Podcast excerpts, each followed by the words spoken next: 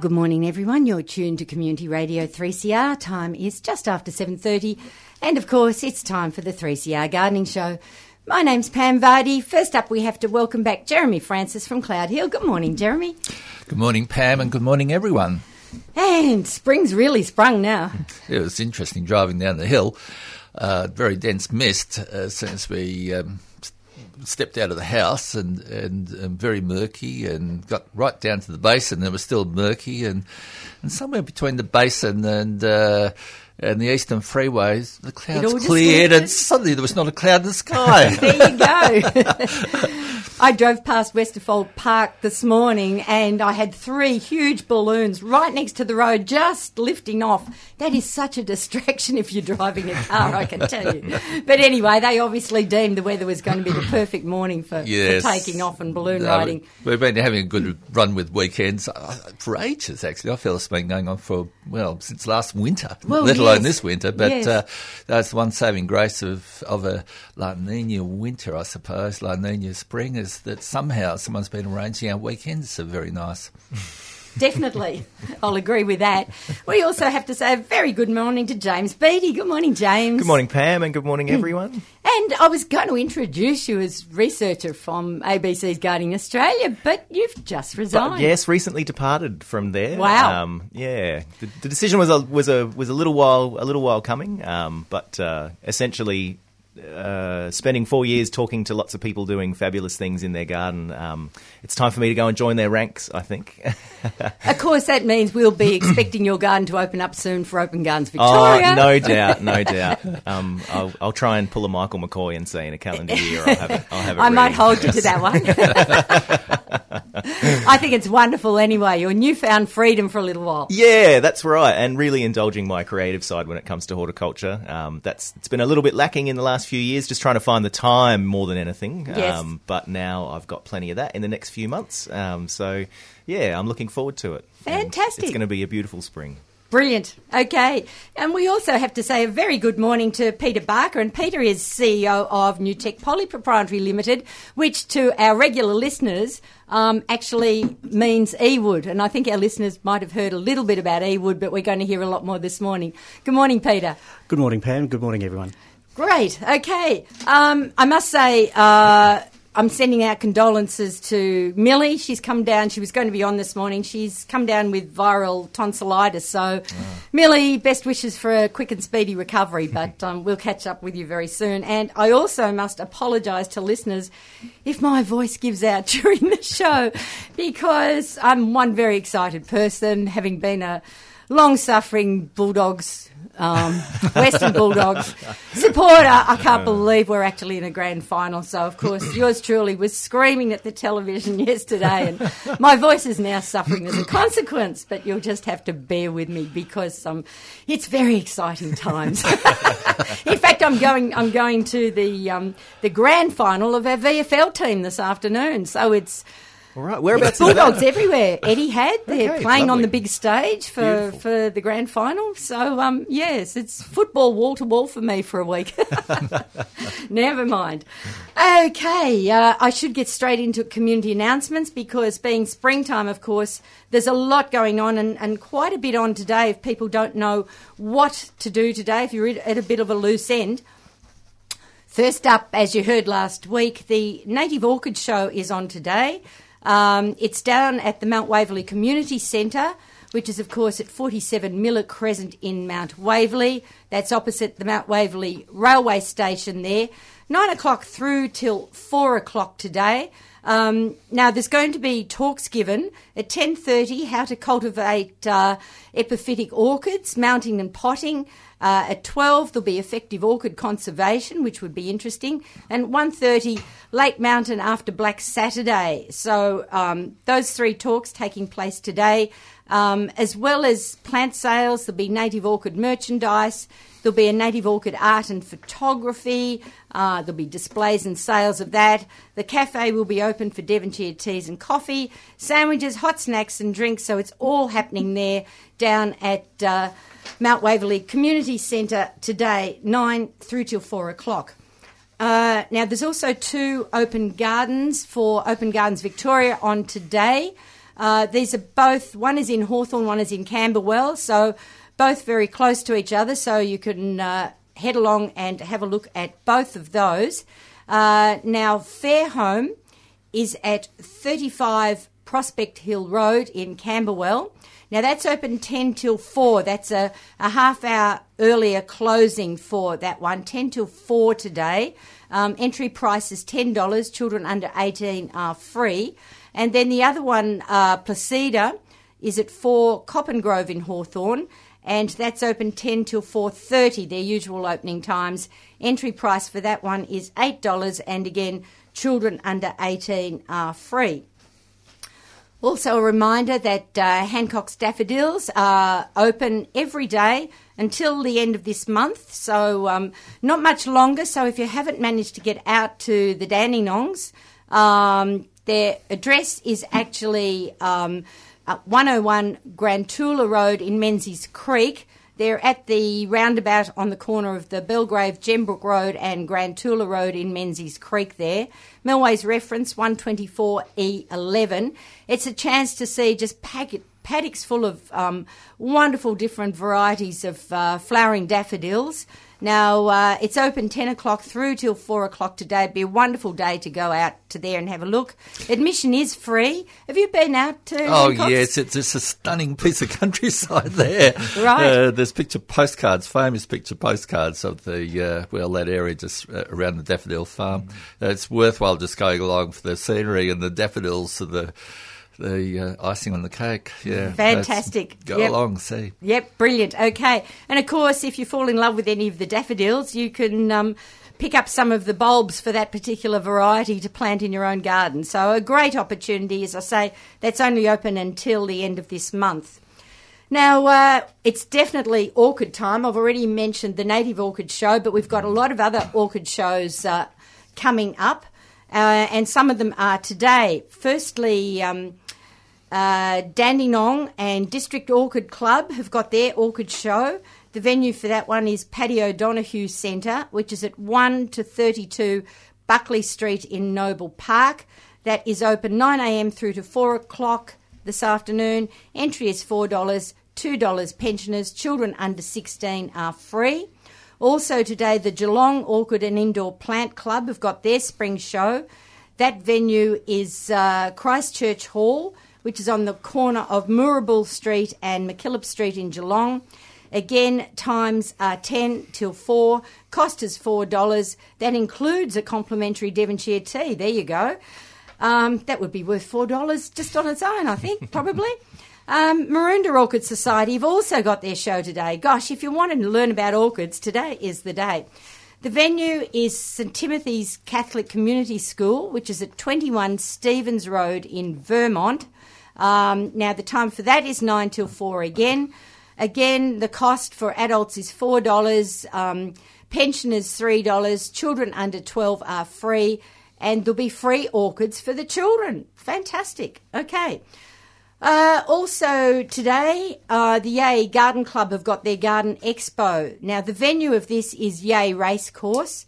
Uh, there'll be uh, native and flowering plants, garden tools, vegetable bins, motorised barrows and vehicles, seedlings, goodness me, garden sculptures, mulch fertilisers and compost, specialist nurseries, deciduous and ornamental trees, books, food and drinks available, and face painting for children. I do happen to know that um, Graham and Diana Sargent from Silky's Rose Farm will be up there today as well with their roses. So, uh, again, that's today. And uh, the venue is the Yea Racecourse, so that should be fairly easy to find. Okay, just a few coming up over the next uh, week or so. Friends of Burnley Gardens, their next uh, workshop is um, Terrariums with Style. This is with uh, Sasha Andrusiak. Now, Sasha's responsible for all sorts of terrariums that you can see at reception in the staff room at Burnley. Um, she's going to actually run a workshop uh, teaching you exactly how to do it. So this comes up on Saturday, the 8th of October. It'll be held at Burnley College, which of course is 500 Yarra Boulevard in Richmond there. It'll be held actually in the nursery, 10am through to 1pm. Cost is $65 for members of the Friends group $85 for non members, which includes a terrarium and plants and morning tea. Now, bookings are essential.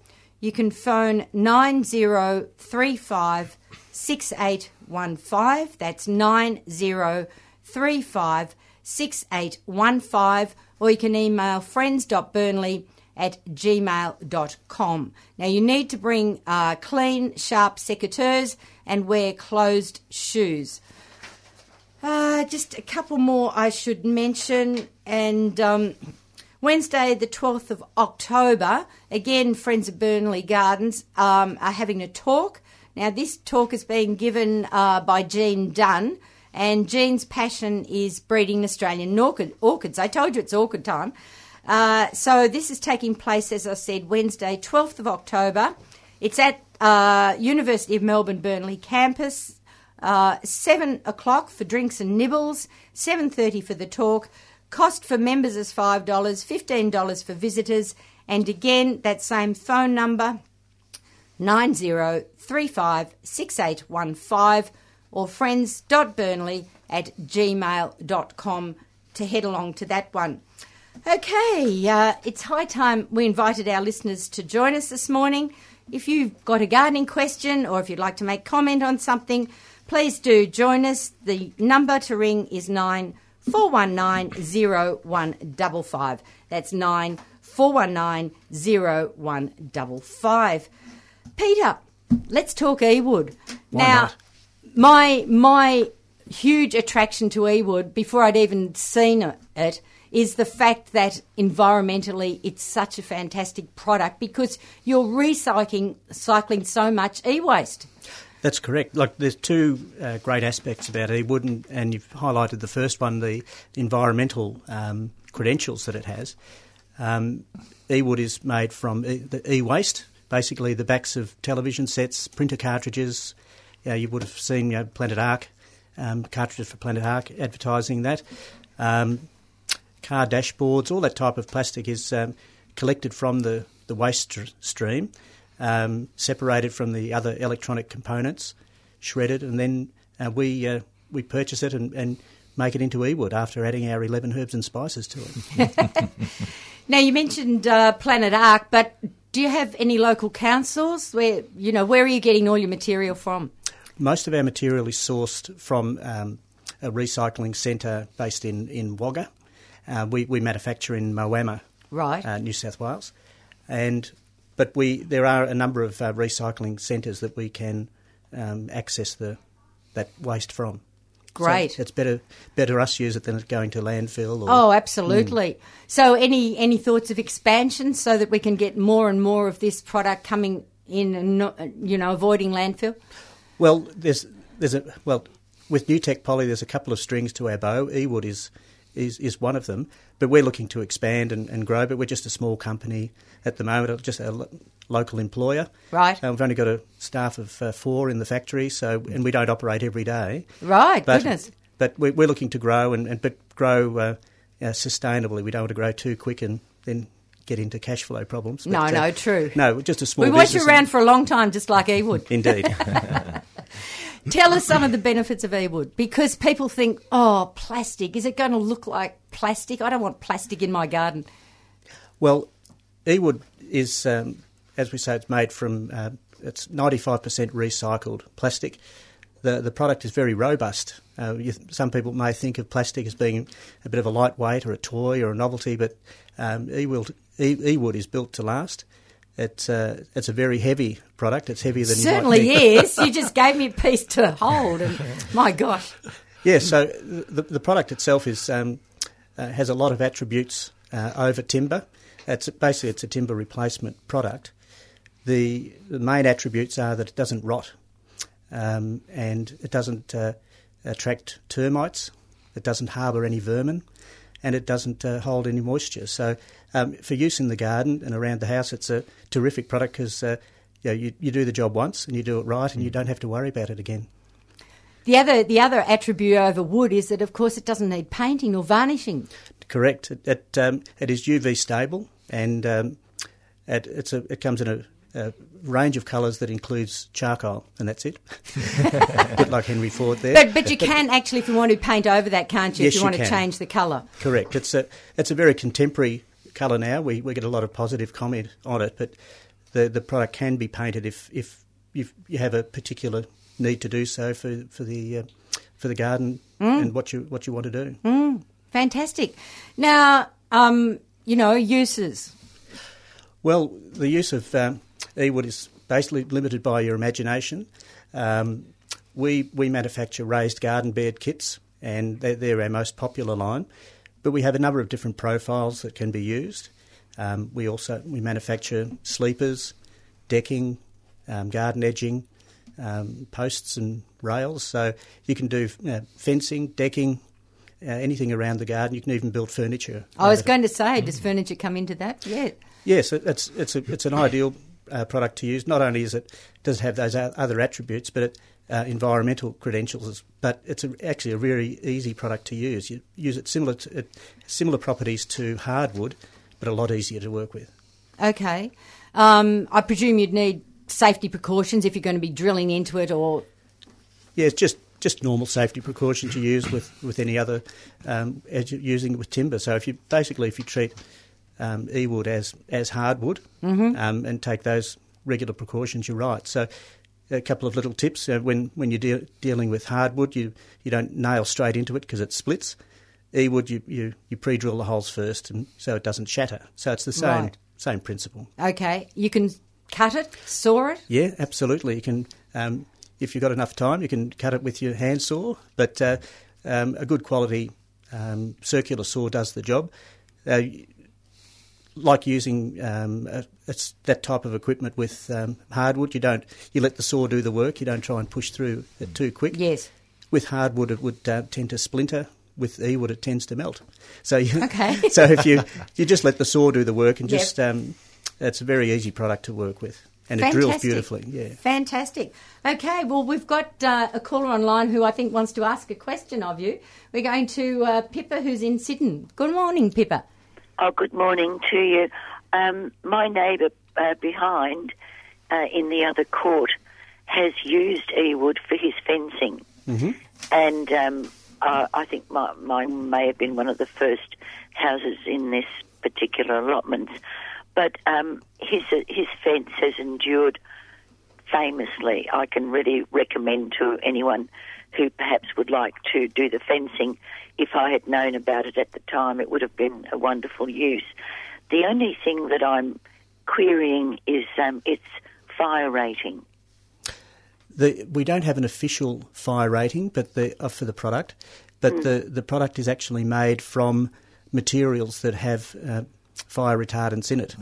We, uh, Oh. so if you uh, hold a um, like a, a naked flame to e-wood, it will start to s- smoulder and um, and it will uh, ignite. However, but you take that the source of the flame away, and uh, e-wood will stop, it'll, and it'll just uh, cool down. So um, it has that fire retardant properties in it. Well, the 15 years that it's been up uh, behind, or it may be 10, I'm not sure, um, it's lasted much better than my uh, six foot two um, uh, treated pine fencing. Well, it'll certainly do that. There's no problem about that. So that's living testament. So very pleased to hear. Thank you. Okay, thanks, Pippa.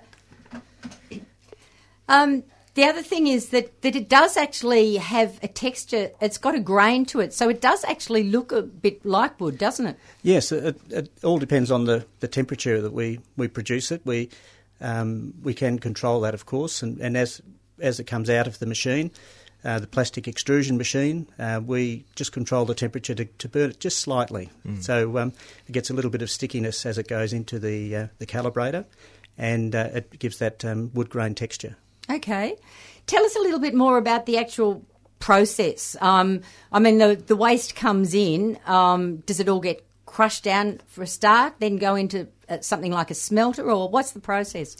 We, we purchase it in um, bales, and it's just shredded plastic. It's gone through a. It's already been. yeah, it's, it's been yes. sh- shredded, and Okay. we we um, uh, then uh, get a local firm to granulate and to, to make them into very small pellets, about um, half the size of a five cent piece. Okay. We then mix it with our 11 herbs and spices because there's a number of different plastics um, that we need to make compatible. Yes. And I so we, we then mix it together and bale it up um, ourselves, and then it goes into a, a traditional uh, plastic extrusion process. But in that, um, we, we have to be careful for because um, it's not a homogeneous uh, feedstock, so we have to be extra careful in the way in which it comes through the machine, and you have to be more diligent. And you can't just let the machine go and run itself. You, you have Right. to constantly monitoring the, the controls. Right. So, the basically for the, those um, granules get melted in a uh, plastic extrusion machine, which is like a um, a long chamber with a with an auger or screw inside it, and and there are you know heat banks around that, so it melts the plastic as it goes through the uh, extrusion process. It then comes out uh, as a um, a hot substrate. It resembles hot bread dough. Okay. Um, it's about two hundred. it's about two hundred degrees yes. and we, then it gets fed into a, um, a calibrator depending on what size that we're making. So it's either a sleeper or, or a post or uh, or plank, Okay. and we and then it goes through that um, process and gets cooled through uh, water baths, and then gets cut to size at the other end and then stacked. Right. Fantastic. Now, um, although you're, you're manufacturing up in Moama, Mm-hmm. um, you do obviously have uh, have people stocking the product around Melbourne. Yes, we do. We have a number of um, uh, stockists around Melbourne. We're always looking for more, um, but we have it just we don't go through um, the larger um, corporate um, hardware chains. We we tend to support the the industry, and we go through specialist garden centres and um, and uh, independent hardware stores. Right. Excellent. Fantastic. Now, I- so- sorry, Pam. James. I, I noticed in the little bits of literature that you gave us before the show that it comes in um, two different uh, thicknesses, 25 and 50 mil. That's correct. Is that for, um, you know, its its resilience in construction depending on what load it takes, or is it purely cosmetic? Or Well, a bit of both. Yeah. Um, but mainly through um, you know, for making retaining walls, etc. Um, the, the the 50 mil profile is the is the our recommendation. Yep. Um, so we can compete against um, against you know regular uh, garden sleepers, but Ewood is about 25% stronger than uh, treated pine, mm-hmm. and so um, it, it makes a, an excellent uh, retaining wall material. Fantastic. Yeah. Okay. Now you do have a website. If people want to go and have a look online. Indeed, if everyone's got their pens ready, it's it's a simple one. It's uh, ewood.com.au. Can't get easier than that. Correct. okay, now um, for um, we are actually having um, a 3CR gardening show um, supporter segment this morning, and you guessed it, it has got uh, plenty to do with with Ewood this morning. Peter's been very kind to us. What we're doing is we're having a subscriber drive, so this means that. Uh, if you are already a subscriber but you need to renew, or if you'd like to become a 3CR subscriber, this is a wonderful way of supporting the station and the gardening show. Um, you, it also gives you a say in what happens around 3CR. You can actually vote in our elections. Um, it guarantees it's helping to keep 3CR alive, well and truly alive. Um, and you also get uh, the uh, 3CR magazine cram guide, and you get uh, discounts at some of the local businesses. So um, the cost, uh, if you're waged, is $70 for a 12 month subscription. If uh, you're on concession, pensioners or non waged, $35 concession. Now, what we're doing this morning is for um, anyone who rings in and pledges to become um, a supporter, a, a listener sponsor to the station this morning.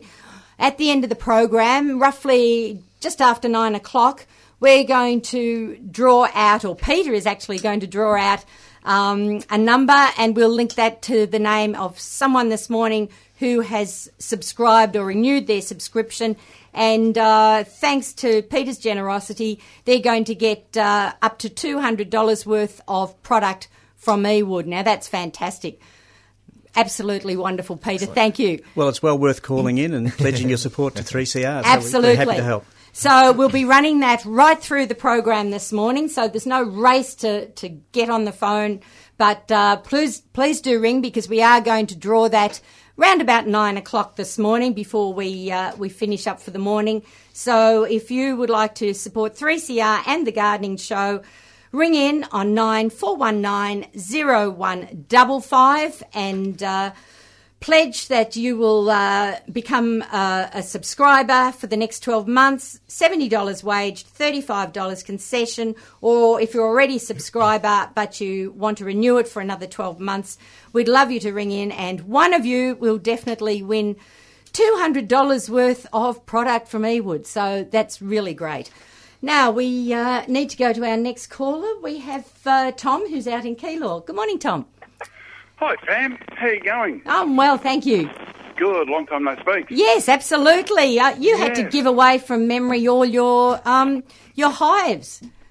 I did. I, I did. Um, two reasons. One, because I just didn't have the time to manage them. But the other one was um, out here we've got this um, lovely, That wretched Uh, weed.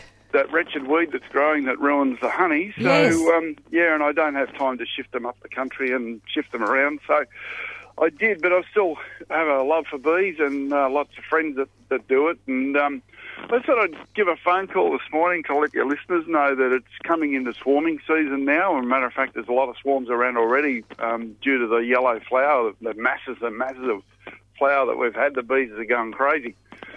Um, and yeah, if people get bees in their backyard, um, you know, not to be scared of them because when they swarm, they're not um, they're not attacking anyone. They're looking for a new home. Mm-hmm. Um, and also to if they do get a swarm in their backyard and it's hanging on their lemon tree or their olive tree or any tree at all, um, or their fence wherever, um, to call to get on the um, website and have a um, have a look. And there's lots of bee clubs all around Melbourne, and generally one of someone one of the bee club members will often come and collect them.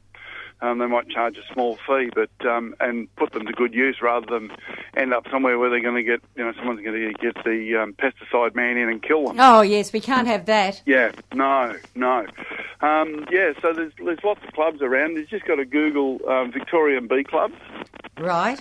And um, if any of your listeners get a swarm, and I'm sure there'll be some that will, um, especially over your way, um, there's plenty around. So, but they're all taking off early this year um, Right. because of the yellow flower. There's Yep. been so much of the you know the oxalis weed, and now we've got the cape weed coming out, and Mm. it does send them into a frenzy. Yes. Yeah, Okay, that's No. fantastic. So just Google Victorian Bee Club, choose one that's that's at a location near where you live, and uh, and arrange for someone to come out and actually Just- capture that swarm. Give them a call, and I'm sure there'll, there'll be a member that's probably close by um, that will come out. I know Doncaster and Kew are very active in that, um, and the Diggers Rest Bee Club and the Southside Bee Club. I know they're all very active. Another one down in Werribee too. So Okay. yeah, And yeah. if, And, if um, people know a bit about bees, you can actually capture a swarm yourself, can't you? And actually, if you've if you've got a, a hive, you can actually start off your own um, your own hive full of bees from a swarm. if you know a little bit about them, Yes. yeah. I wouldn't recommend an amateur do it though. no, not without a suit anyway. No. um, but yeah, you can catch them, um, and I have even sometimes I've they've turned up. At, I've been at places and they've turned up. and I've actually put them in a cardboard box and sealed the box up, put a few air holes in it, and Mm-hmm. brought them home, and then put them into a hive. Yeah.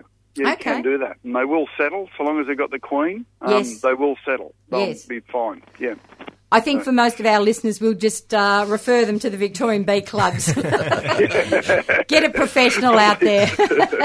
probably the best thing to do. I think Yeah. so. But thank you so much for that uh, that warning because I have noticed in my own garden bees seem to be everywhere at the moment. So um, very timely. Yes, once the once the, the air temperature gets over about 15 degrees and the sun's out, they're they're out and about now. Yeah, big time. They're they're coming out. They've been they've spent you know three months locked up in a box or in a hive somewhere or in a nest, and um, they're looking for some action. Mm. Okay, and swarming swarming um, is usually a sign that the uh, the hive is getting overcrowded, isn't it? That's right. Yeah. Well, what happens is the, the queen will lay um, once the once the yellow flower starts to come. Um, they get very excited, and um, the queen will start to lay a lot of eggs. Like she's actually able to lay up to maximum about two thousand eggs a day, but probably Goodness. generally around a thousand. Right. Um, and of course, you know, after a week, um, there's a lot of new bees coming into the hive. So then she knows that, that they're going to outgrow that hive. So she'll take, so she'll actually, they'll actually lay a queen cell um, for a new queen to take that hive over, and then she'll take half the hive and move on. Right. And that's what happens. And they go and sometimes they get in someone's roof and barbecues and compost bins and all that sort of thing. um, But they do, you please, know. please, no one bring out the spray bottle because we, we have had a problem with bee decline, haven't we? Right round the world, in fact. Um, we're Yes, we're very definitely. lucky in Australia that uh, we haven't had the, um, you know, that, that, that dreadful um, Varroa virus, the disease. Varroa. Yes, Yeah, exactly. Yeah. But yeah, though there's been talk of it in Queensland. Yes, I heard that. Come in from um, some Asian bees. What happens occasionally? They've had, and even the um, Asian honeybee arrived um, on the mast of a yacht um, Ah. that came from Asia. They sailed over, and of course, once it got to Cairns, it it took off, and um, that's caused problem. I'm not sure where that's at at the moment, but I know they're they're having a lot of um, uh, workers, or you know, like volunteers from Australia wide that were involved in the bee industry, going up there trying to catch them. And that was the Asian honeybee because they kill the um, our our um, honeybees here. You know the um, our local honeybees. Yeah. Yes. So, but the Varroa, um, yeah, we're the only country in the world so far that still doesn't have it Right. yeah, officially. long may that last. Exactly. Exactly, and they've got the best honey in the world here, so look after them, please. Yeah. Absolutely. Okay, Yeah. thanks so All right. much for your call, Tom. Good to hear from you. Absolute pleasure. Talk soon. Yep, bye. Bye, Pam. Ta-da. There you go. There's another option for your e-wood. Make never- a hive. Never know. I haven't made one of those before. Okay, but uh, see, you never know what you might uh, discover on the gardening show. Um, I'm, I should mention you are listening to the 3CR Gardening Show. If you've just tuned in, uh, we're on air every Sunday morning from 7:30 until 9:15. And uh, in the studio this morning, we have James Beattie, we have Jeremy Francis from Cloudehill, and we have Peter Barker, who uh, is uh, talking all about ewood this morning. So if you'd like to ring in and ask a gardening question, do give us a call. That number is nine four one nine zero one double five. That's nine four one nine zero one double five. Jeremy, what's happening this spring in Cloudehill? Well, Lots of uh, workshops, I think. yes, lots of workshops and um, and um, well, my uh, wife Valerie and and uh, a little team have been putting together a. Um, Secret Gardens of the Dandenongs. Oh, you're I'm gonna do it again? uh, yes. That's uh, well, well, well, it was actually something which um goes back to 2009 and uh, two or three seasons after that, and and and, um, and, and there was a little effort to to open gardens up, some of these amazing gardens around the hills, and some of the most extraordinary in Australia. And such an, you know, it's the centre of horticulture in Australia, really. And Oh, there's an yes. amazing mix of people uh, with gardens uh, living in that area, and and so we'd like people to see it. So they're setting up a, a little. A week of coach tours uh, next month, uh, October the 17th through to the 21st and each day there's a people climb onto a coach you you buy a ticket you uh, travel around and there's a guided tour so you so it's not a conventional open garden uh, week or so with with people uh, sitting on gates uh, for hours on end what happens is you've got a little group of people who go along and meet the gardener the owner of the garden at the um, gate, and they're taken on a guided tour. So it's a chance to actually meet people and talk to people with a group of serious garden lovers. Uh, and see some pretty amazing gardens. So they've got a slightly different um, program each day. Um, and, um, well, as I said, running over a week in October. Um, and it's just a case of jumping onto the website and having a look. But to, to give some sort of indication, for instance, the first day, um, um, well, two of the people there meeting are Just Barker, the vertical gardens guru. Yes. Um, he has his place in Monbulk, and also um, the, the, the, that tour will wind up at Beachmont. It's, uh, Beachmont is just along the uh, ridge line from us, and Right. uh, Beachmont's pretty amazing as well. Fifteen acres of old plantings from about 35 years ago that were the pride and joy of a retired nurseryman, and then it's been taken over by two or three people in the years since, and, and that, that's quite an extraordinary garden, and that, that needs an hour or two to walk around. The um, that's the Monday, the Tuesday, Monday the seventeenth of October, Tuesday the eighteenth. Um, there's a series of gardens in the Crescent in Sassafras, and that that's always well. The Crescent in Sassafras is something like the Dandenongs Toorak, and so you could actually walk from one garden to the next. And these are pretty amazing gardens, generally uh, quite substantial, and going down to a stream and, and incorporating. Um, the stream as part of the uh, landscaping. Beautiful.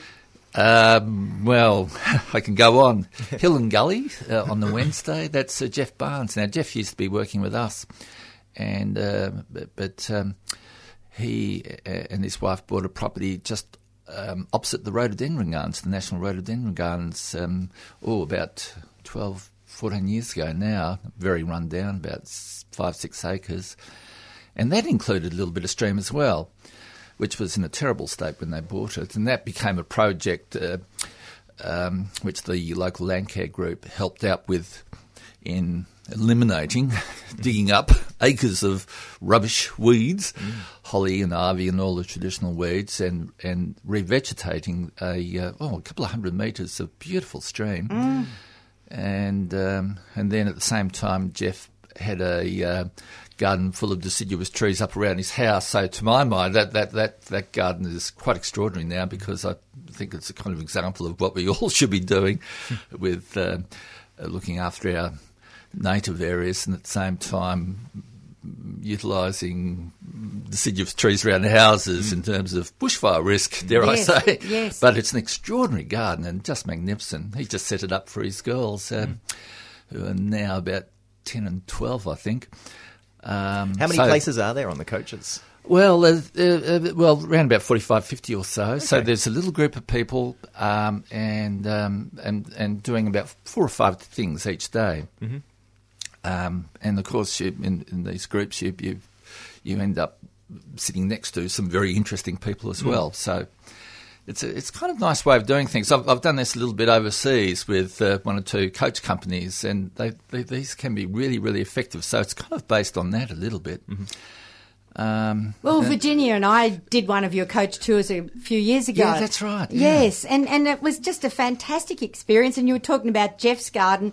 Mm. We actually went to Jeff's garden as one of the gardens we visited, and, and even then, what had been done with that stream, reclaiming it, was just stunningly beautiful. He's kept working. I, I, hate to think what it's like now. It must be just amazing uh, yeah. because well, it was well worth seeing then. Yes, well, in those days, he was working with us, and he would zoom home at five o'clock, and then he'd you know, at some point in the evening and put on a minus helmet, I think, and just keep going. because what he did, I mean, the five acres was a. Uh, it was. I, I did see it before he started, and he he bought the land really cheaply for a reason. That's right. and just worked and worked yes, and worked, and yes. and it was and, and with with with sheer perspiration and nothing else, he's turned it into something quite extraordinary. Mm. And that, that's just one of many, many stories. That's right. That's mm. right. I'm so pleased you've, you've brought these back to life again because they're, they're, as you said, they're a wonderful opportunity to actually meet the gardeners. Yeah. Um, to, to personally be, be escorted around their garden, to ask anything you want to ask about how they've done it, why they chose to plant what, where. Um, it's it, you hear some amazing stories. It's fantastic. Absolutely, yeah. The, the, the people just walk away from one of these days just inspired. And of course, these gardens aren't normally open to the public at Absolutely. all. It's the only chance you have to actually get in there and, and have a look. Yes, well, Google Secret Gardens of the Dandenongs, and well, they are private gardens. Yeah, yes. They're, they're, so, I mean, we're, we're included in on, on, a Thursday, and so I'll, I'll be taking a tour of people around Cloudehill. But um, apart from us, I think every single garden is otherwise not open to the public. Mm. So it's uh, kind Wonderful. of exciting, and that, that's all happening next month. So for booking, Jeremy, let's let's. Yes, well, the critical thing is the book because yes. uh, people have to meet and and and uh, and so it's a coach trip, and to avoid having a convoy of cars, and, and oh, which yes, simply and wouldn't wouldn't everywhere. be possible. It wouldn't no. be possible otherwise. So uh, the critical thing is to um, Google secret gardens of the Dandenong Ranges and and just have a look and see what you think. And then what? Can they ring Cloudehill or can they Um, book well, online? yeah, they, they can book online from there. Okay. Yep. Fantastic. Well done. We might go to our next caller. We have uh, Marilyn, who's out in Sunshine. Good morning, Marilyn. Hi, Pam. I'm like you. I'm over the moon with the dog. Oh, good on you. Um, I've got a mandarin tree. Now, I'm not sure. I think it's a Japanese seedless. I've got two, and I can only find the one tag. It it spreads out a bit, so and the other one just goes straight up. So I think it's a Japanese seedless. Do you think it would be? mm, not sure. Okay. Um, look, it's looking very sick. The leaves are drooping and sort of bending over. Right. It's in a pot plant. Do I repot it or? How I've big had is it? 12 months, and I had about 18 mandarins on it. Right. Um, yeah, it's just not looking healthy. I personally would think it would be happier in the ground. What do you think, James? I, I would think so as well. And, Yeah. al- So and even also, with clay soil. Well, it's a matter of preparing your, you know, a bed, raising up a bed so that you can Yep. get some good soil into there. Yep. um, because they do need good drainage. So you need to, to do a raised bed for it. Yeah, absolutely. And we are we are also coming out of winter as well, and you know the magic number for citrus to kind of get into active growth again. Their their roots start growing, and when the ambient temperature is averaging averaging about fourteen degrees, so we're probably still approaching that. So. Um, if you wanted to leave it for another few weeks for the weather to warm up and see if it recovers to any extent, um, Right. and maybe give it a bit of a feed, Yeah, I've um, done that. and see how it goes. But if that's not if that's not solving the problem, I'd I'd, I'd whack it in the ground as well. Okay, no worries. Thanks Have much. you have you fed it at all? Yes, This- yes, I've given Yep. it the citrus food. and It, it might not it be in active growth salt. yet. So no, that's it may why not. Be- so it may not be taking up any of that food just yet. And of course, a lot of citrus don't like the cold weather, so that can tend to make their leaves go a bit yellow. And Yep. so it, it may all it may all be well and good. In which case, you might get away with it for another twelve months. But mm. ideally, it's going to be happier in the ground in the long run. No worries. Okay, thanks, ma'am. Okay, bye. Thank you. Bye. That number, if you'd like to join us this morning, we'd love to hear from you. We've got uh, James Beattie, Jeremy Francis from Cloudehill, and Peter Barker um, of Ewood fame in the studio. The number nine four one nine zero one double five. And I also might uh, remind listeners that if you like want to be in uh, included in the draw this morning, we are um, courtesy of Peter giving away $200 worth of um, eWood product to uh, one of the listeners that phones in and resubscribes or joins up for the first time as a listener sponsor to 3CR, and that is a wonderful way of supporting the station and, of course, the 3CR Gardening Show. So, uh, Use that same number, 94190155, if you'd like to uh, subscribe. And one lucky listener, as I say, will walk away with uh, $200 worth of eWood product at the end of the program.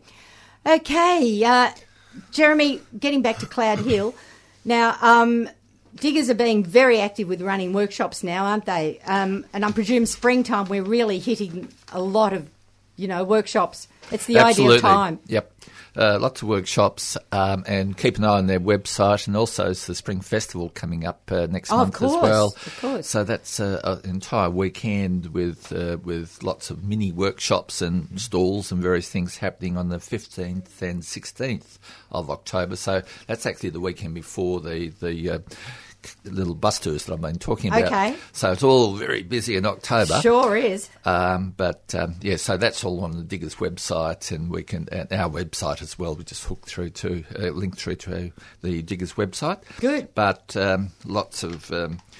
Uh, well, um, well, I think there's. I'm tr- trying to remember now. Beekeeping. Uh, there's a, there's a beekeeper. There's a, uh, someone with with chooks. Uh, um, Ronnie Booker will be there uh, talking about tree peonies. Uh, they're they're incredibly um, popular with. Um, with uh, well, mm, uh, people with uh, with a culture with with who take their tree peonies very seriously, uh, the people who just stumble upon them. uh, we we ourselves have a bit of a collection of lutea hybrids, one or two Japanese, and uh, we. Um, uh, have a Rock's uh, tree peony, no less, which is an absolutely legendary plant. And I've, I was, it's just getting to the point where I can start counting buds. Wow.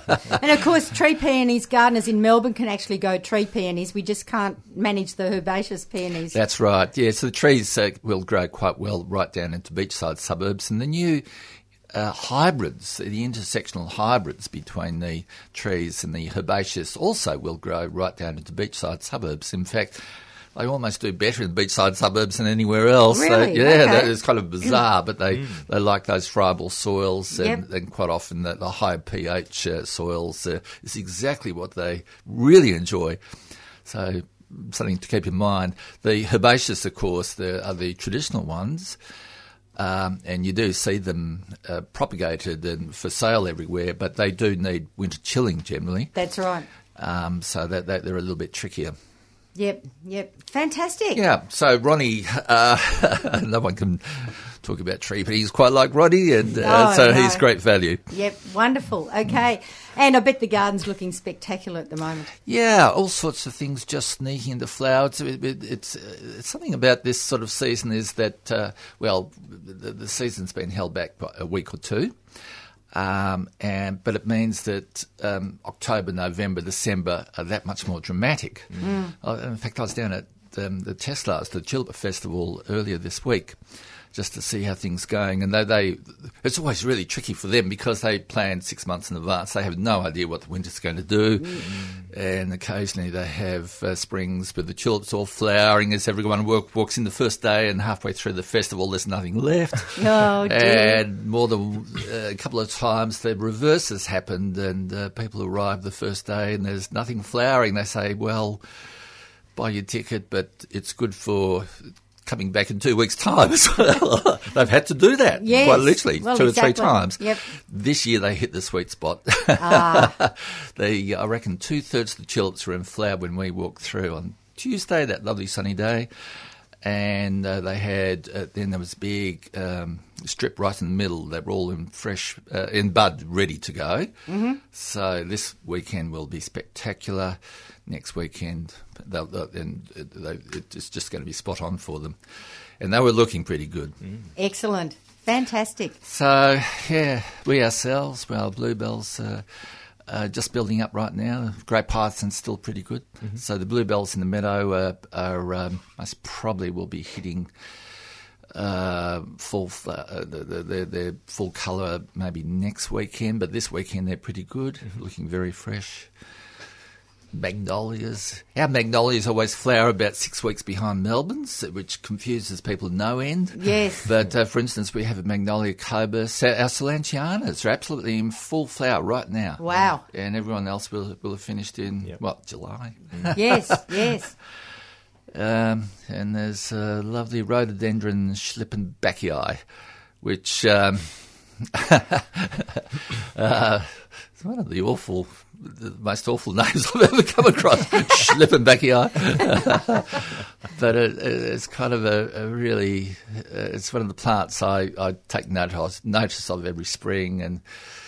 And it occurred to me a few weeks ago that this spring is rather significant in that um, I was actually um, the previous the, the, the owner of the property for, for, for all his life was Jim Woolrich. He he was born in the place. He died in the place. He lived uh, into his nineties. So so all the old planting goes back to Jim Woolrich, and I had the chance to meet him um, back in around about 1990, and. Um, th- th- this was a um, plant that uh, we were chatting about, uh, chatting uh, about back in 1991. He was talking about plants he brought in from the Yokohama nursery uh, back in the 20s. And this was one of those, and it was planted right down the bottom of the property and mixed up with Mollis azaleas. And the thing about Schlippenbachii, it looks like a Mollis azalea when it's not flowering before it starts to flower. It's a deciduous rhododendron. And um, I um, went down, he, he asked me to check on it. Now, Jim was in his 90s by this stage. He'd actually been blind for a few years too, so he had not had a chance to see this rhododendron for maybe 10 years. So I walked down, and there was half an acre of dirty great molluses, rusticas, Ghents, all these deciduous rhododendrons, and maybe there was a Schlippenbachii in the middle of it. so I went back up and said, "Oh, well, I think it's there, Jim." and, was, I just remember he was a little bit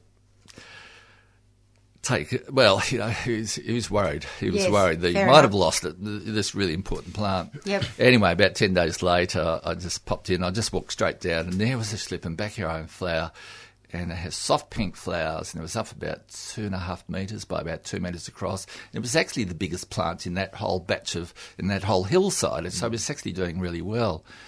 So I zipped back to the house to let him know, and I rang into his niece and um, Sylvia McElroy, who um, told me that Jim had died the previous day. Oh, really? So Oh, dear. yeah, so it's just one of those things. Uh, it was months and months later. Sylvia got in touch with me and said, "I remember you saying you were looking for a place for a garden."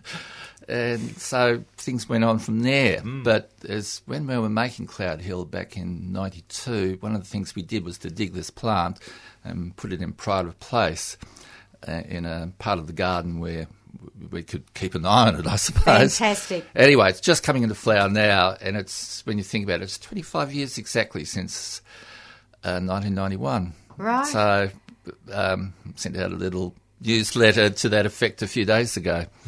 Yeah.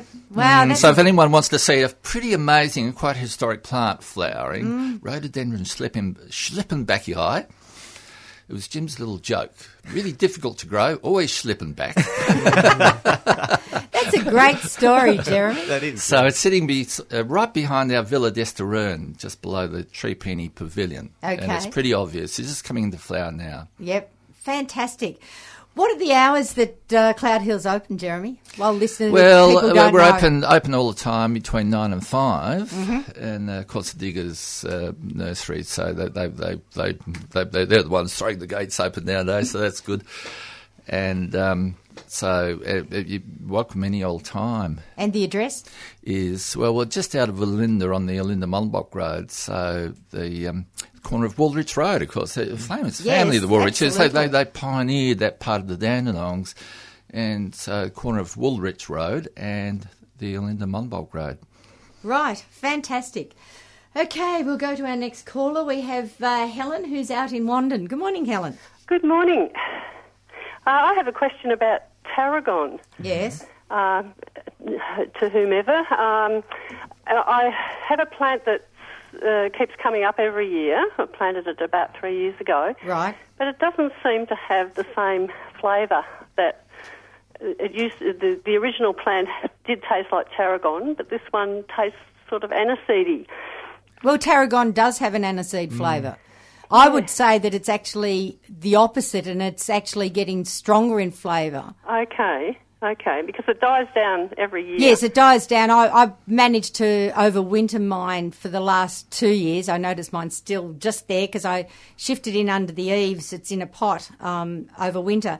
Um, but I think I think it's it's actually getting stronger, and, and that aniseed flavour is what's so um, coveted by the French people. Okay, I just had a, a different flavour in mind when I, whenever I pick it, I think, oh, that's not tarragon, but you might be right. Mm, no, no, no, no. If you if you look up any cookbook that describes tarragon, um, you will see that they always say it has an aniseed flavour. So I think you know, keep it and use it. I Yes. mean, yes, wonderful. You're doing well. In Um, theory, and t- I just had one um, comment about asparagus, which I've got growing at the moment. Yes. Um, and I've I've let them grow uh, to about a metre high before I pluck them because I'm, I still want the growth to go back into the crowns, and um, they're fine like that. You don't you don't have to.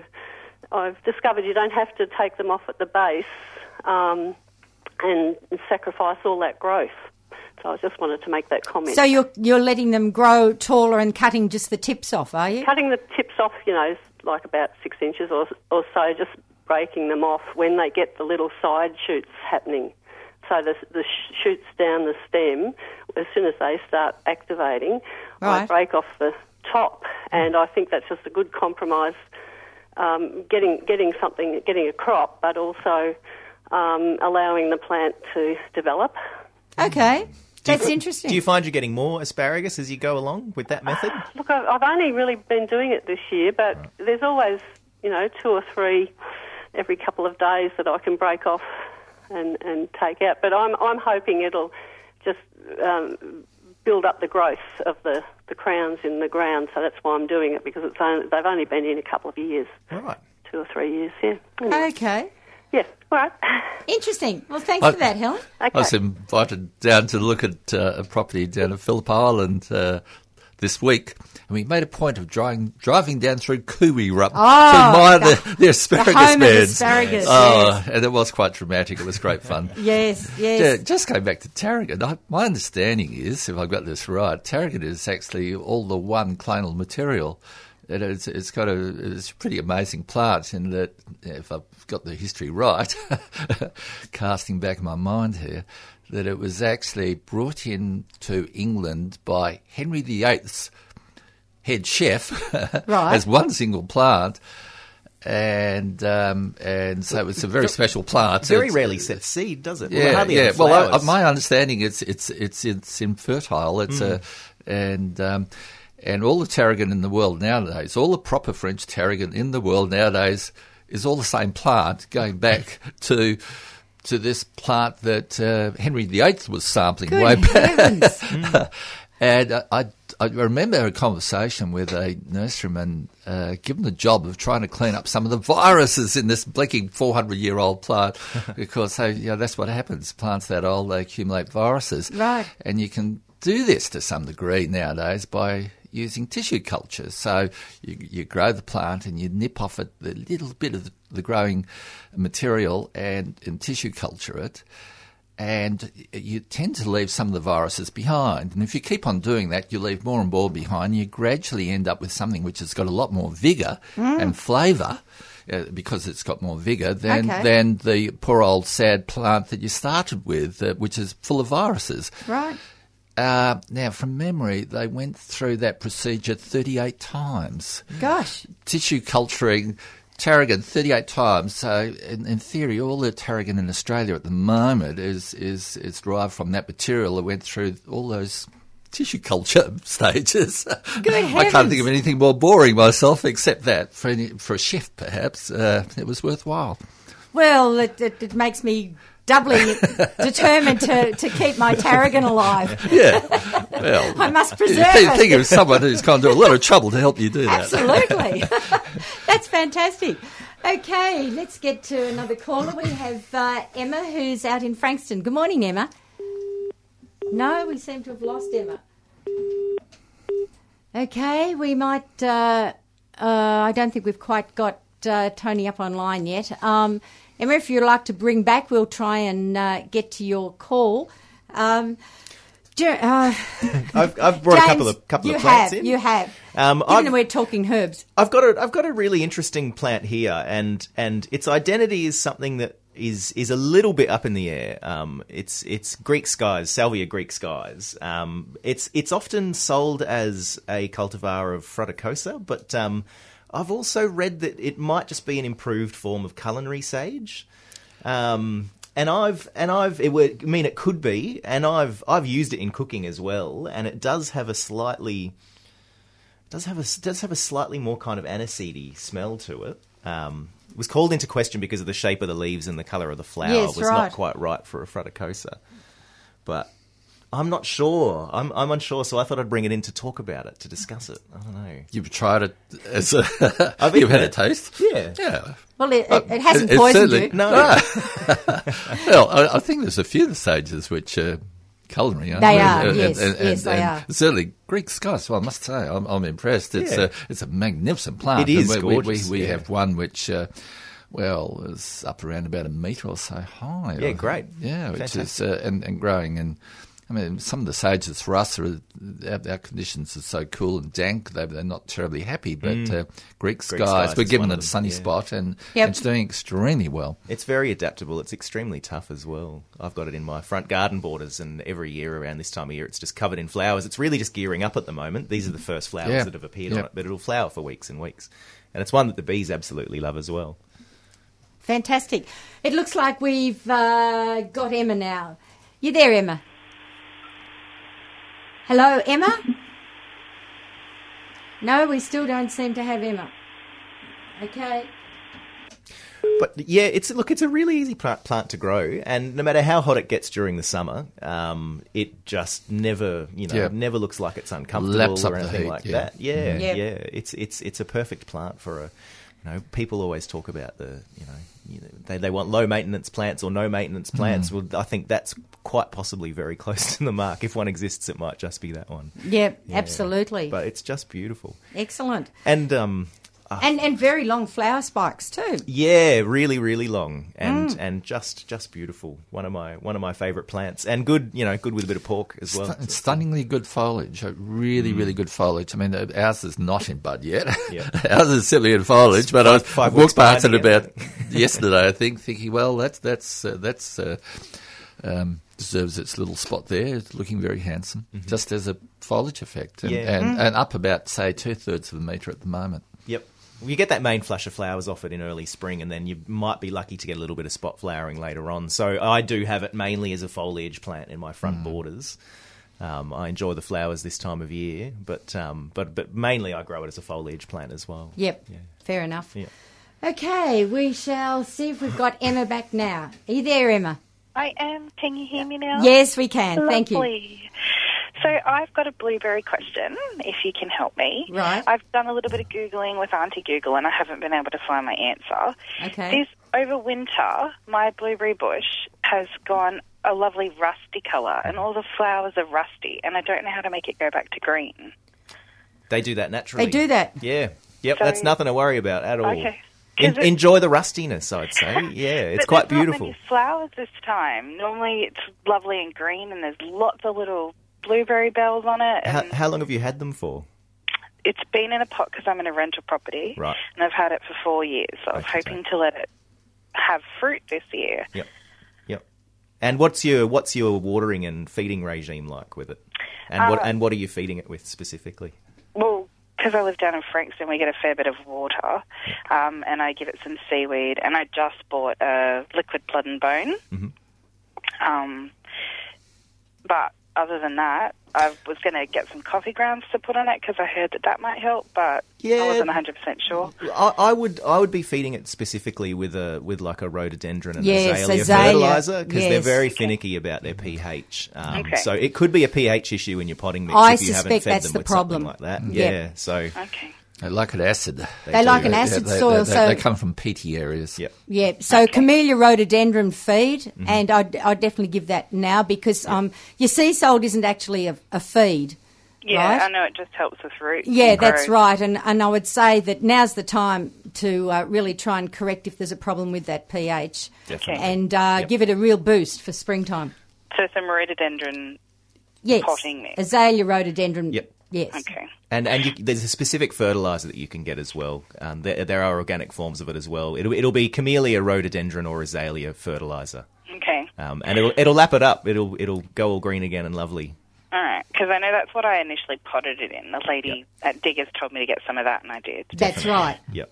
I but I haven't bought any more, so I'll go to, bu- to I'll go get some of that. Yep. Um, I have a query as well about bees. I've got lots of flowers, lots of lavender out in the garden. I have not seen one bee out there. Mm. So, is there? Uh, you mentioned earlier that they're going through and swarming, but Yep. They love yellow, yellow flowers. okay. I've only got purples blooming at the moment. Maybe later in the season I'll get them. Maybe get a pot of yellow and sit it next to some of your lavenders. Yeah, well, thank you so much for your time. You all have an amazing morning. Okay, thanks, Emma. Emma. Thank you. See you. Bye. Marigolds, lots of marigolds. Oh, yes, absolutely. All right, next up we have uh, Tony, who's in Dandenong. Good morning, Tony. Good morning, and uh, thanks for your program. I uh, get at least one great tip every week. Oh, good. I've got to apologise for this question, though, because I'm sure you get it dozens of times around this time of year. But I've got the roses at the front, and I'm pretty sure they're rafe because they're little green, Yep, they are. curly looking thing, but then you grab them and they've got wings and Yeah, stuff. they're they're everywhere at the moment. I can't remember. Oh, yeah, tried two or three things last year. I can't remember what actually got rid of them. What's the easiest way apart from just running your finger along the, every bush and uh, scraping them off and squashing them all? Which was what the, the uh, our neighbour across the road advised. Oh, look, I, I reckon. It's- I don't it's- have the time to do that. There's too. It's, a, it's satisfying, though, isn't it? Therapeutic.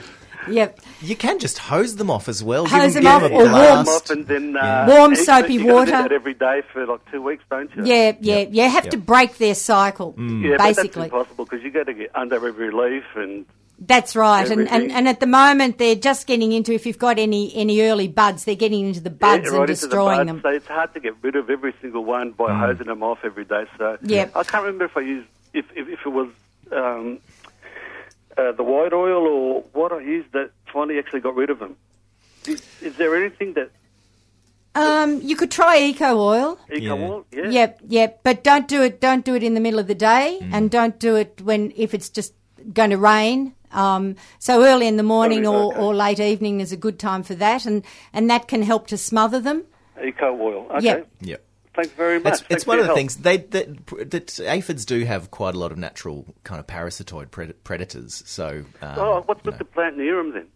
Um, oh, look, any anything that's going to that's going to attract um, pollinators. So anything with lots of Oh, flowers. Okay, so um, B, uh, B, B type. Uh, yeah, anything that's going to attract bees is going to attract a lot of a lot of other beneficial insects You know, as well. ladybirds and Yeah. yes, So Oh, so they, I- they will they will go some uh, some way to cleaning up the problem for you when it comes to aphids because using like using horticultural oils I, I always think personally is a bit of a last resort because they are quite blunt instruments and they will they will kill stuff off target as well. so- yeah, which is why we tend Yeah. to recommend you know just Just just hosing. hosing or, or yes. well, Yep. that's all I got camellia trees and um, uh, oh, even different types of flowers around right next to them. So Mm. daffodils and It can, those those little those little um, uh, parasitoid wasps and things can take a little while to turn up after the aphids appear. So Yeah, okay. it, it, it Usually can be about a week later, you suddenly see that, that okay. you've a got week them a in. week or two. I Yeah, might, wait, Yes. might wait a month before I go and Yeah, take them. and Yeah, that- and they'll, how it they will goes. do the job. They'll clean them up for you. Okay, I'll hose them off first and then I'll wait a couple of weeks. Yeah, that's what I'd do. All right, thanks for your help.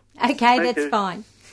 It's kind of interesting, and that uh, uh, that's typical of this sort of season. I find that uh, um, La Nina spring, uh, cool conditions and moist conditions, um, it, it uh, spreads out the window in which the aphids can get going. We have to watch our maples very closely in a spring like this spring. Right. Mm, Yeah. So far, uh, we- we've been fine, but we're uh, most probably a week or two behind everyone else. Okay. you get forewarning. Yeah.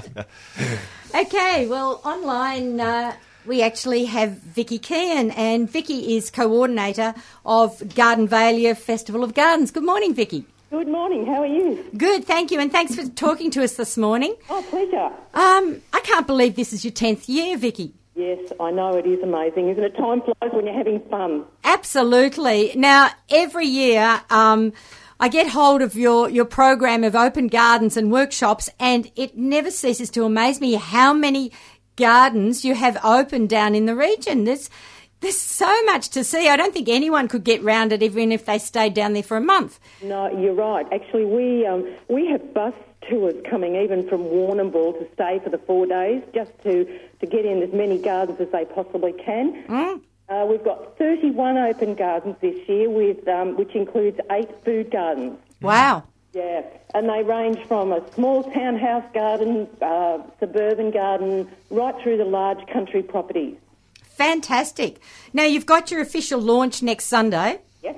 Um, what's happening with that? That's at Lilico Gardens. Yes, Lilico Gardens and Glass on uh, Sunday, the 2nd of October at 2 pm. And part of that will be an exhibition of floral. It's called a floral or two exhibition from some local artists. Okay.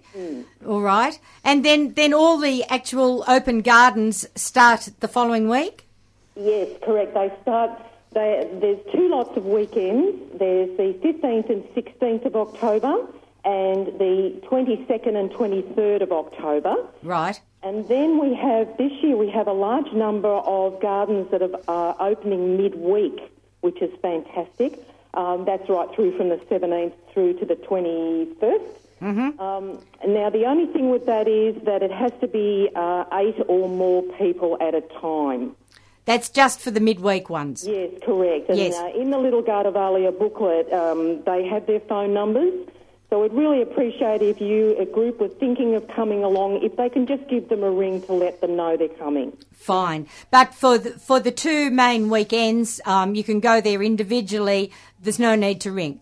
No, absolutely not. And you can buy your uh, tickets at the garden gate. Right. Uh, the tickets are $5 per garden, or you can buy five tickets for $20, which is fantastic. That's brilliant, yeah. Yeah.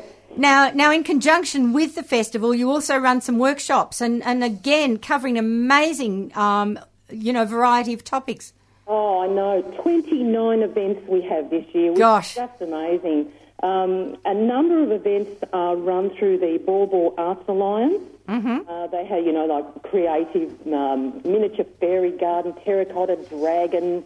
Uh, we have a lot of exhibitions and workshops, as you said.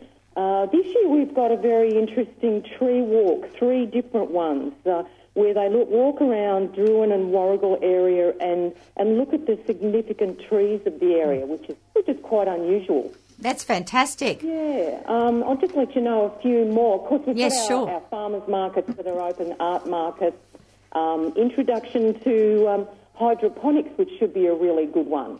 Some of them are free, some of them have a minimal cost to go to. Right. Okay. People really need to get hold of um, a copy of the program to, to really work out what they want to actually um, head towards. How can they get that? Uh, look, they, they're everywhere. They're um, where are they? They're at the the Arts Centre in Warragul. Um, Right. They're at the libraries. They're at the Baw Baw Shire Council Customer Service Centres.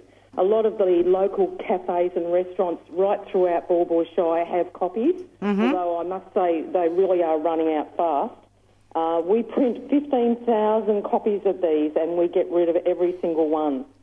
Um, Wow. You can also go on to the Gardivalia website, which is www.gardivalia.com.au, and download a copy of the uh, the little booklet there. Oh, perfect. Yeah. Perfect. I should say Gardivalia is spelt, as you would expect, G A R D I uh, V A L I A. So gardivalia.com.au, and that uh, will get you straight to the website. Absolutely. Or they can ring me if they like, um, and I can organise. Like if they're they're not in the region and they're you know they're way over the other side, I can shoot them through a little booklet if they like. Okay, you happy to give out your phone number, Vicky? Yeah, sure. Oh four one seven oh three four three hundred.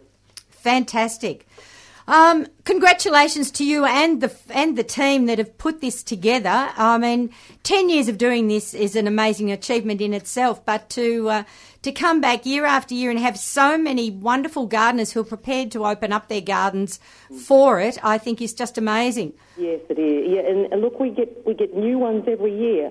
Um, a lot of people don't open every year because you know people come along and they see the same garden. So we're very fortunate to have new ones coming in and out all the time. Yes, no, that's fantastic. And I noticed too that uh, for our listeners, um, many of our listeners uh, know uh, know uh, Country Farm Perennials, and they are open as well for the festival. Yes, they are, and they're a great supporter of us. Yes, no, Um, there Merrill's are Merrill's great. Um, places that they don't charge to get in, Mm-hmm. and one of them is Country Farm Perennials, the other is Corinda Rose Nursery, and the other is Laurie Collins um, Sculpture Garden in Jindivick. Right. And we just have a donation tin there if anybody would like to put in a gold coin donation. Excellent. And this, this all goes towards making Gardivalia bigger and better every year. Absolutely.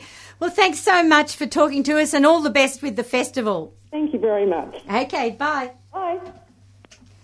And uh, to go online and look at that website or to download the uh, the full um, program of uh, open gardens and workshops, gardivalia.com.au, and that's all starting. Well, the opening is uh, next Sat- next Sunday, but then the following two weekends are absolutely chock a block full of lots and lots of open gardens and workshops. So that's uh, that's one to think of if you he- want to head down towards the uh, Warragul area. Okay, we will go now to uh, Elizabeth, who's in Preston. Good morning, Elizabeth. Oh, good morning. Thank you for taking my call. Um, I just would like to know I've got a nice Daphne bush, one of the new ones from um, Tesselaar, which is really um, vigorous. but I'm wanting to know what sort of soil would, would be the best to put it into. Um, is it um, and what pH? Um, they are more on the acid side as well. Okay. The, the Daphnes. What What is the exact variety that you've got? Do you know? Um, it, it's called the Perfume Princess. It's um, virus resistant and can be planted in full sun. It's Okay. one that Tesselaar um, produced. Um, they so they were playing around with it and left it for a while, and then um, uh, came back to it and discovered this thing was just you know shooting off on its own count. And I've got two, and they're so vigorous, and they flower the whole length of the stem Right. and and they're fabulous and and and I've seen them grow in absolute full sun, no, no protection whatsoever right. at a great. retirement village. So I got two. But uh, Okay. I just um, I'm a bit worried about. I've got to transplant one out of a pot, and I don't want to lose it. Right. And I think it'll be okay, but um, I just wanted to know what's the best sort of soil to put it into. I, I was just checking and It's, uh, it's got slightly acid to slightly alkaline, so around about neutral. Yeah, I'd call that Uh, neutral. yeah. Slightly acid to slightly alkaline. Um, Very adaptable and, and uh, the interesting thing is with some of the new ones is they like a bit more sunshine as, than the traditional uh, Yeah. odora. Yes. The, the, the, the one that uh, everyone thinks of as the Daphne. It's actually a little bit unusual when you look at the, the entire Daphne family, and most of them have got smaller leaves and like a bit of sunshine. They're Mediterranean plants. Well, this one's fabulous, and and it's it's the the whole length was just packed off the stems was packed with fl- is is still packed with flowers, Wonderful. and the perfume's wonderful. So yeah, and it's got big leaves, and it and it's very vigorous. The um the other thing I'd like to ask if I could please is um uh oh god it's just gone out of my head oh um sorry it'll come in a sec um. Hmm. Oh, don't worry, don't worry. Well- yeah, Write it down for next week, Elizabeth. yeah. Thanks very much. Bye. Okay, bye. We've had a query on the outside line. A caller wants to know is blood and bone okay for rhodies and azaleas? I would have thought so, yeah. Yes, I would think yeah, so. Yeah. Okay. I would agree. No. Yeah, fine. Easy. Nothing wrong with that. Yep. But you know, feeding feeding plants like that, that's it's diversity is the spice of life, really. I reckon. So keep up the organic matter. A little bit Yeah. of blood and bone. Yeah. Well, as Stephen always says, we, we like a varied diet, and plants do too. Exactly. Don't keep using the same old one each each year, Yep. but um, vary it. There's no silver bullet. That's no, right. exactly. Okay. What else did you bring in in the plant world, uh, James? Oh, look, I brought in I brought in a couple of things from my nature strip, and lo and behold, one of them has begun to open before our very eyes this morning because the buds were quite tightly shut this morning when I came in. Well, they only Power they, of fluoro. They only open in they only open in sun or under fluoro lights as it happens as well, so we can add that one to the list. But they're um they're they're Western Australian paper daisies, Rhodanthe um, chlorocephala subspecies rosea, um, and Jeremy would be familiar with them from from where he hails from, I'm sure. But um, I've I've grown them in my in my nature strip this year. Now I had a I had a bit of a rule with my nature strip that it was going to be indigenous plants only. Um, and I made a small exception for these because, um, like your story with you know Jim Jim Woolrich, they've got a they've got a nice little tale behind them. We we caught up with a friend of ours who was having a bit of a hard time last year in in um, in Perth. And we went down and spent a week in Margaret River, um, you know, solving the problems of the world and having a couple of deep and meaningfuls. And we bought a few packets of this seed, and we agreed that we would go away and grow them and send each other photos when they were flowering. So they're flowering right at the moment. Um, they're one of the easiest of all the Australian paper daisies to grow, um, and they come in shades of white to quite dark pink and everything in between. Um, you really you really do have to sow them in autumn for them to do well. They'll grow over the winter and they'll flower in springtime. They're in full flight in the mo- at the moment in my nature strip. Um, but they really are just to throw the seed around and forget about it kind of plant. Keep keep the weeds at bay just by doing a bit of hand weeding when they're young. Um, and then once they get above about an inch tall, they will outcompete weeds that are growing around them. So um, they they germinate quite densely where you sow them. Um, and and they have literally stopped traffic in my street. I've seen people driving past in their Fantastic. cars Wow. and Yep. slamming on the brakes and, and pointing out the window. And well, it's it's usually a mother or father trying to get their child's attention in the back seat, and the kid's just buried in a buried in a tablet or something Yes, like that. That'd be like, oh, right. "Oh, flowers. What do I want? No, all these lots of people spend time chasing Pokemon and taking photos of creatures that aren't actually there. Whereas you know, I think gardeners have been playing versions of Pokemon Go for years, where we just go and spot the flowers that we love to see and things like that. It's a bit more tangible and It's realistic. a lot less dangerous too. yes, absolutely. Yeah, you did see those, well, in country areas of West, uh, Western Australia all the time, and, Mm. and of course they've been used in um, urban areas and Kings Park. The, the displays in Kings Park are just beyond belief Yeah, at this time of the year, Mm. and uh, that that's uh, was one of the plants they began with, I think. Yeah, that's right. That's right. We were there in kind of late October last year, and the floral displays in Kings Park were just knock you out impressive. They were really, really gorgeous. Um, so yeah, a little bit of Western Australia that we brought home with us that's going off at the moment in our in our front garden. Yeah. Sounds like your nature strip's become a real success. Yeah, it has absolutely. It's it's it's got a lot of growth, um, put on a lot of growth this winter. Um, and one of the things that recruited really well, I don't know if you remember, but I put in one of the the native um, flaxes, Linum Linum marginale. So it's the same genus as um, you know flaxseed that you would get in a culinary sense. Um, and Aboriginal people used to use the local one to make cordage and things because the the the stems on it are really quite tough. Um, so they used to weave it together and, and make all manner of um, bits and bobs. And and that has recruited extremely thickly throughout one half of the nature strip, where it's a, it's a little bit a little bit wetter down that side as well, which is interesting. Right. But um, in about three or four weeks' time, it's going to be a mass of blue. Um, it has these not large flowers; they really are quite small, but they produce a lot of them um, all the way up their stems. And with the amount that I've had germinating in the nature strip this year, um, it's going to be quite a blue mid-spring, I think, um, and the effect will be quite pronounced.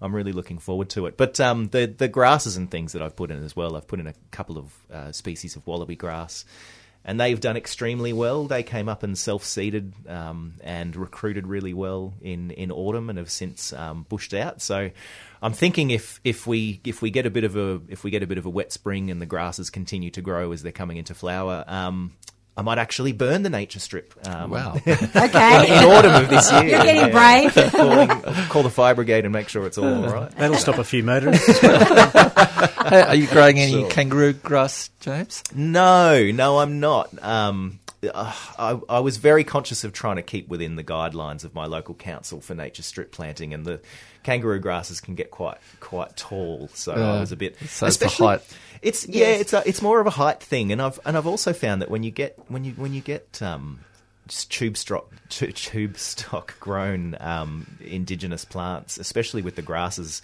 You tend to get you tend to get a huge growth response when you put them in, so they'll get much bigger than they do when you see them in the wild. Um, so it's it's something that um, I've avoided because it would it would get a bit it would get a bit high. But I have thought about maybe experimenting with a bit of direct seeding with it because it, it would it might not grow as big and I might not get that huge growth response when planting it from a tube. So Yeah, now we've got a little patch of the blue kangaroo grass from tubes, which have exploded.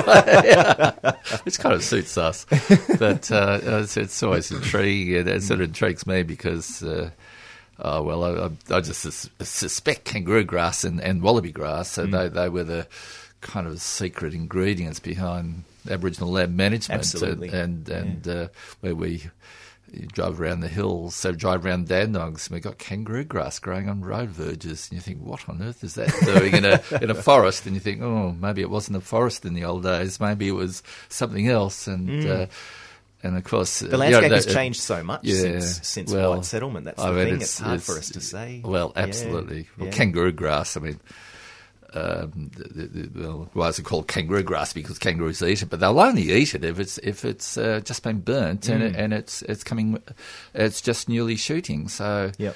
it was almost certainly burnt every twelve months. So Yeah. that, that, that's an amazing thought. That, Yep. that all around Melbourne there were most of the landscape was being burnt very at- at- regularly. Mm. yeah, very, very, very regularly.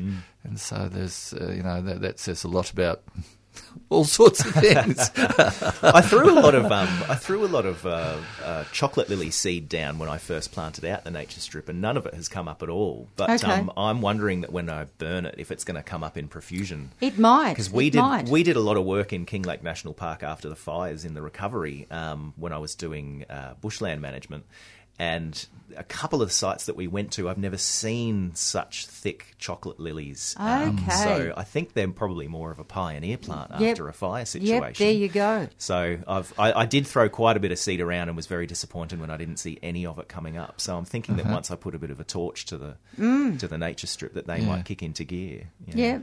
Yep. No, it's, uh, I can I can just see it all happening. it's funny. Only a couple of weeks ago, we were talking to Rodger Elliot about um, about uh, burning off people's kangaroo paws, and uh, we're, we're getting a theme going on the gardening show here about Yes. setting Yeah, fire to your yeah. gardens. Well, yeah, so get, many- get the matches out. So, so many of our plants, uh, you know, co-evolve with a with a fire regime. um, That's that- right. That, people themselves put in place. So Yeah. you know, I think it's I think as a management tool, it's really underutilized when it comes to our native plants. Yep, yep, Yeah. yep. Well, so, well, well the, the other thing about it is these plants hold moisture through the summer, so they burn with a pretty cool flame. That's right. And, Yes. and uh, well, there's the stories in Western Australia of, of the fires going through the, the Jarrah forests, and, and they, they were burning for months on end, and uh, and the traditional owners would simply uh, keep an eye on them, and they, they, they, were defending certain areas, which uh, you know some particular plant, and so they, they were keeping an eye on these these fires the whole time, and every now and again they'd stroll off and and and. Um, the trick was to pull branches from the right tree to sweep the fires away from the areas they were defending. And the Jarrah was no good. Jarrah's, uh, has an incredibly high volatile oil content. Uh, it was the marri, the um, um, that uh, was the trick. Uh, that, that was the one that we were using, and this is actually recorded by some of the. Uh, uh, the Europeans in uh, uh, the early settlers, that uh, they were watching these gangs of people just walking through and sweeping the fires, uh, c- controlling the fires, and uh, but using, but, but they just had to remember which tree to pull a branch off. now, the funny thing is, when I read that, I, th- I thought, "Gee, I've done that myself," and I've actually we actually had marris growing on our farm, and I can tell you exactly how long a, a marri branch is good for when you're sweeping a fire out. it's good for about two and a half, three minutes. Then you need another branch. Right. But but if you pick the wrong branch instead of something which sweeps out a fire, you've you've got something which spreads the fire. so it's, this is uh, it's really uh, fascinating to sort Oh, of look is, at this and, and, and try, figure it out, and it's something we've all got to come to grips with. Absolutely. Yes. Wow. Well, we have uh, Elizabeth from Preston back online. You've remembered Elizabeth. Yeah, as soon as I got off the line. that always happens. Yeah, anyway, thank you. Um, I'd like to know. Um, am- am I, I think I'm far too late to trim back my cane begonias, but I just thought I'd check. Uh, they're pretty resilient, really. How how much do you want to cut them back?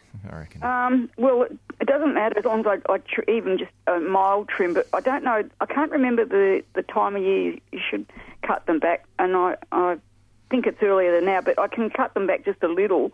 But I just don't know what's the best way to go. What is? If you if you wanted to venture a cut back, they strike really easily from cuttings. So Mhm. if you were worried that you were going to lose them at this time of year, you could always just throw a couple of cuttings into a pot and see how I, they go. I doubt I'd lose them. It's just I, I thought there was an ideal time, and I, I just and and I, anyway, I will cut. I'll I'll give it a go. We're chopping furiously. we do that all through the winter, but, but there are a few things we avoid chopping early in the winter because we have so much dank. Um, I mean, uh, as I, s- uh, if anyone was listening first, there you go. It was misty, murky uh, in the Dandenongs uh, first thing this morning. Um, and so if we cut back some things beginning of winter, things, well, one or two of the ornamental grasses, things like lavender. we could lose lavender chopping it back hard at the beginning of winter. So things like that we tend to leave until now, until it's actually warming. It took me so long to do it. I'm expecting um, great things out of this bit of land. It's going to be well. Look, I've got I've had so many ideas kicking around my head for a while. Um, you know, I'm, I'm not exactly sure what I'm going to do but um, as David Bowie said, I promise it won't be boring. Yeah, good. I'm, I'm, picturing a, uh, a raised vegetable garden. as you would. Yeah, as I do. Jeremy, we should mention again the bus tours because this is very exciting that you're running them again. Yep, it's uh, well a huge effort on the part of a tiny committee have been flat out for now for quite a while. But the secret gardens of the Dandenongs tours, so so it's a little bit of a relaunch for anyone who missed the uh, news earlier. So we we have. Uh, um, we have a whole week of coach tours visiting amazing gardens in the Dandenongs next month. The the week of Monday, the seventeenth of October through the twenty first of October. So people will each day uh, buy buy a ticket for each day, climb onto a coach uh, and be driven around enjoying, uh, well, interesting people on the coaches. Simon Rickard is helping out one day. Oh, good. Uh, yeah, so so uh, there's there's someone on the coach with you, with the group the whole time. Simon people will arrive actually at be on gardens. air next week. Yeah, and yep, yep and uh, wow, there you go. How's guy. that no, he's good value, and and and people will be meeting the gardener at the garden gate been shown around the garden and some amazing gardens, quite a diversity of gardens, two or three very different gardens each day. It's all on the website. There's there's there's there's something for absolutely everyone, and mm. all the way through from Philip Johnson who won the the, the, the big medal at the, the Gong at uh, Chelsea a couple of years back. His to, home garden is yeah. Just stunning to see. It really is. Yeah, so there's just, just absolutely everyone involved. Have a look at the website. There's a huge amount of information there and something for everyone. Secret Gardens of the Dandenong Ranges. That's the that's the simple. Have a look and see what you think. We haven't we haven't actually talked much about cost, Jeremy. Um, yeah, I'm, I'm not absolutely sure myself. It's really just have a look and, and it's all on the website. Okay, all mm. right, that's fine. And, and bookings are on the website yeah, as bookings well. on the so website. Nice yeah, all the information, yep. the, the, dollars, the bookings on the website. Yep. It's all so simple nowadays. If you have if you have a look at each day and which gardens they're going to, that might help determine which day, which particular way you, day you want to go Absolutely. to. Or if, if there are if there are, you know oodles of gardens you want to see, you might want to go for more than one yep. day because each tour goes to different gardens. Absolutely. Yeah. It's, it's look. It's it's. I, I haven't had much to do with it. It's been my wife Valerie, my next door neighbour Mary Mason, three or four other people going furiously yes. for months and months. oh no, I know it takes a lot of work, and I congratulate yeah. them for putting it all together again. I'm I'm excited about it. Yeah. So um, well done. Yep. Well, I'll pass on congratulations. Yep. yep. do, do, do. Okay, we've uh, pretty much run out of time. Um, a quick mention again, Peter, that website for Ewood. Uh, Ewood, ewod.com.au. And if anyone would like a, a, a brochure, I can email one out to them if they wanted to make contact with me through the website. Okay, perfect. All right. We've run out of time for yet another week. Um, we've had a very busy day. Of course, we'll be back at uh, seven thirty next week. A big thank you to uh, to the panel here this morning, and also a big thank you to Rosemary, who's been handling all our phone calls. Um, until next week, bye for now.